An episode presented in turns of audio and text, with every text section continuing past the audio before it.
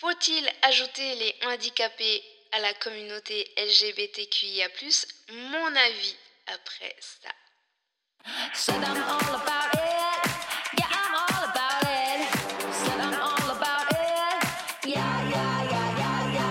Plaisir et handicap, c'est le podcast qui parle ouvertement des sujets jugés sensibles. Peu importe notre situation, on a tous droit au plaisir.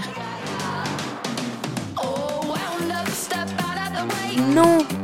Faut-il ajouter les handicapés à la communauté LGBTQIA ⁇ Non, non, non et non.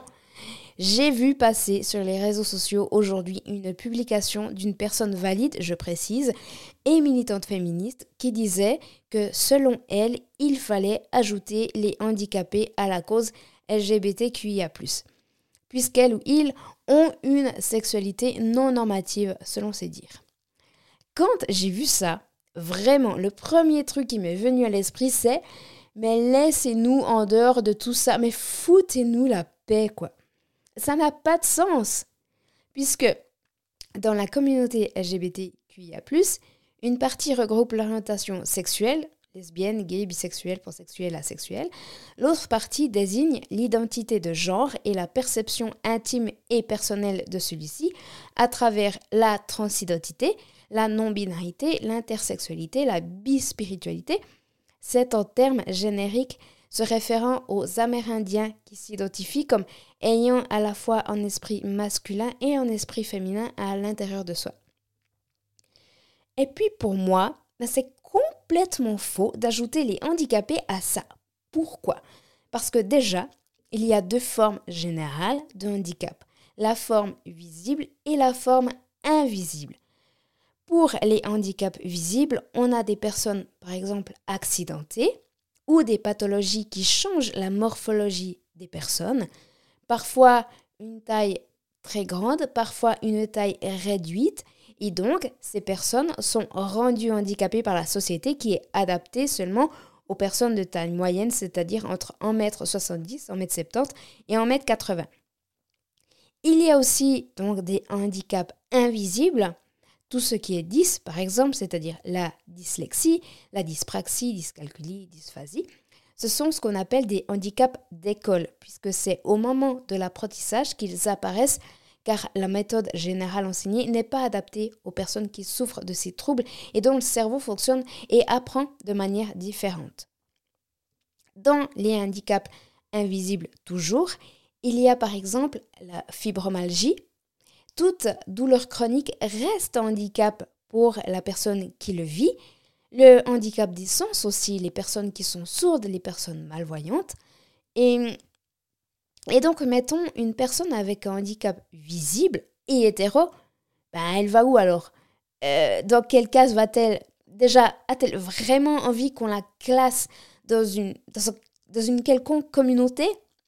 Non mais sérieux, ce réflexe de caser les gens, ça répond à quel besoin? Pour qui? Est-ce une nécessité? Et puis, pour qui encore? Arrêtez avec vos étiquettes. Perso, mais ça m'horripile au plus haut point. Je sais, pas, ça doit être la colle, j'ai une peau sensible, j'en suis allergique. Je supporte pas les étiquettes, je préfère en faire des confettis, vraiment. Bon. Et puis pour avoir un autre avis que le mien, qui est assez tranché pour le coup, bien dans l'après-midi, j'ai eu par hasard au téléphone avec une amie justement qui est elle aussi en situation de handicap physique et je lui ai demandé ce qu'elle en pensait de tout ça. De rajouter donc euh, les handicapés à la cause LGBTQIA. Devinez quoi? Elle a littéralement hurlé au scandale pire que moi. Mais putain, mais ça va pas. Puis quoi encore? Faut déjà que tout soit accessible pour nous avant tout. Et le handicap existe seulement par la société qui n'est pas inclusive. Et la sexualité, ça n'a rien à voir dans tout ça. C'est comme les WC. Il y a eu un débat comme quoi on pourrait rajouter un WC non genré à l'école. À mon sens, l'idéal dans ce cas-là, c'est qu'au lieu d'avoir trois WC en WC homme, en WC femme, en WC handicapé, c'est qu'on n'ait plus qu'un seul et unique WC pour tous, et assez grand évidemment pour accueillir une chaise roulante, bah, des WC pour humains quoi. tout simplement.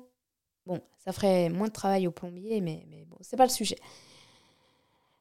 après réflexion, après avoir euh, calmé euh, ma rage de ce matin, je me suis dit quand même que si je réagissais aussi violemment, c'est parce que ça vient toucher un truc sensible en moi. Et euh, bah, une des valeurs fondamentales, mais vraiment hein, qui, qui, est super important pour moi, c'est la liberté avec un grand L.